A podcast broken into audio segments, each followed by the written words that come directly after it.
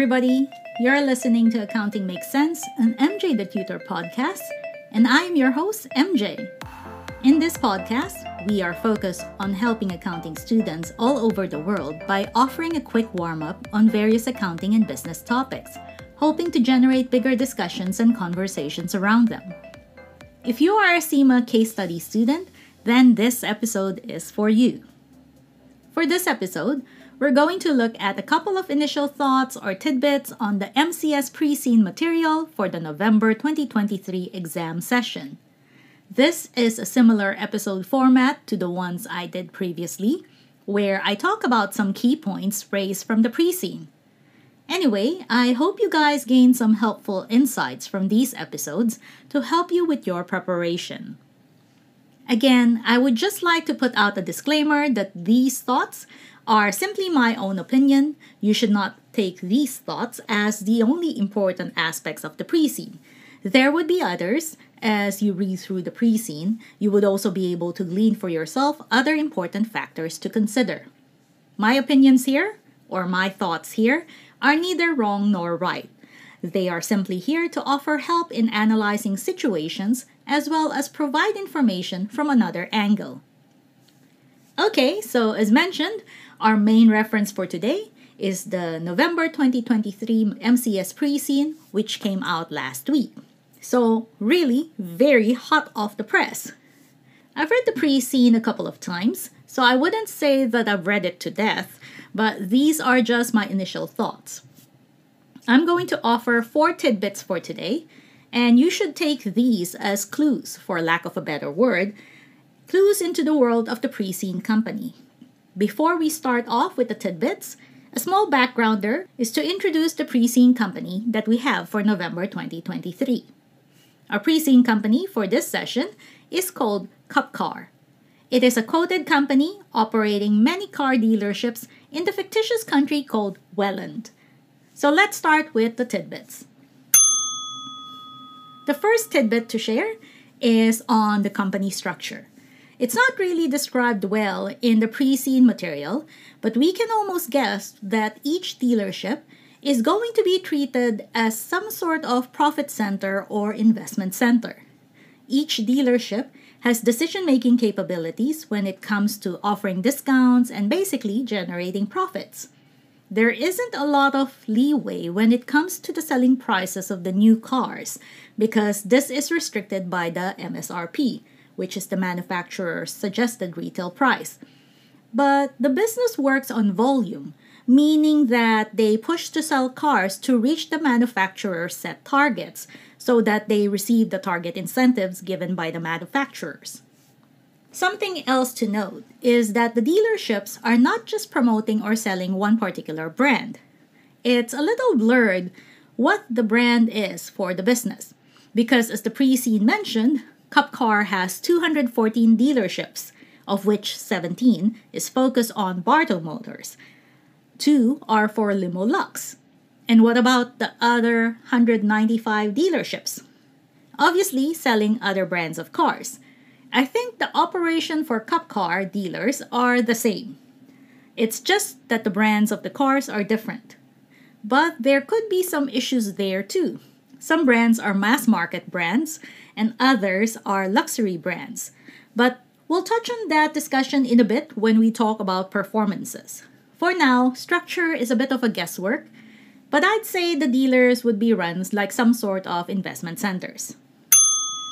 The second tidbit relates back to the first one, which talks about the structure, but this one is more focused on performance.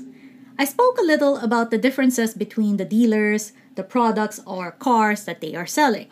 This would mean that the performance measures will likely need to be different from dealers that sell mass market cars versus those that sell luxury cars.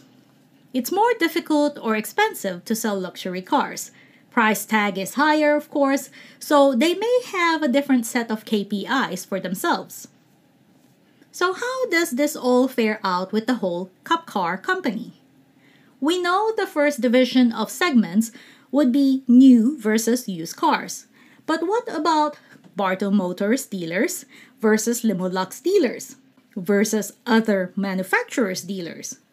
So there could be a possibility to look at this in more detail, splitting up KPIs even more. The third tidbit is on accounting standards. I'm kind of still debating whether it would be a bit of IFRS 15 and IFRS 16. There is a flip side to this industry because we always seem to get companies that have leases, and so we do lease accounting from a lessee point of view.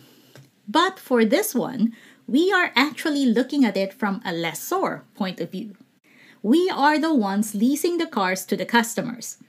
IFRS 16 leases is not really an MCS topic, but it's always just good to brush up on this subject so that we understand how it all works if we are ever faced with questions about the leasing part of the cars.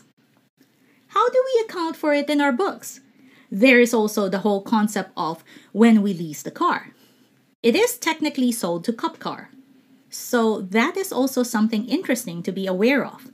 In terms of IFRS 15, which is recognizing revenue, there are a lot of mention with regards to warranties, extended warranties, service agreements, etc. So, this could come into play where you are asked when to recognize revenue, how much of the revenue to recognize, and when obligations get fulfilled. The last tidbit is on business model and strategy. The company's business model informs us that Cupcar is on a differentiation strategy. They are not necessarily the cheapest, and the only way they differentiate themselves is to offer very good customer service. The way they earn their profits is by ensuring they are pushing for volume sales. So it's a little bit confusing because when you hear volume sales, the tendency is to think that it is being done via pricing, which could be a little true. Cupcar could be making sure that they are reducing the prices of new cars a little bit, but at the same time, they entice customers to stay loyal to them because of the personal touches that they offer.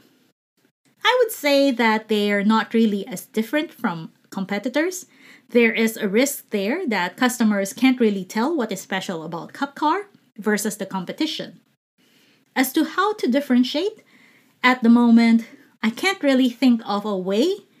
I'm having some thoughts about electric cars because they were mentioned as news articles at the back of the pre seen.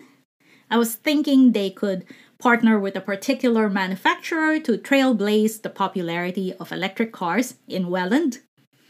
I'm not really sure how they could do that yet, but certainly this would be a good way to differentiate more than just offering good customer service. Anyway, that's it for this episode.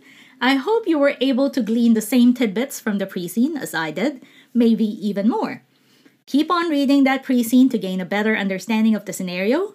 As always, I thank you for listening to Accounting Makes Cents, an MJ the Tutor podcast. I am your host, MJ the Tutor. If you're keen to connect to be updated with the arrival of the next episode of this podcast or find CIMA resources online, please head on over to my website, www.mjthetutor.com.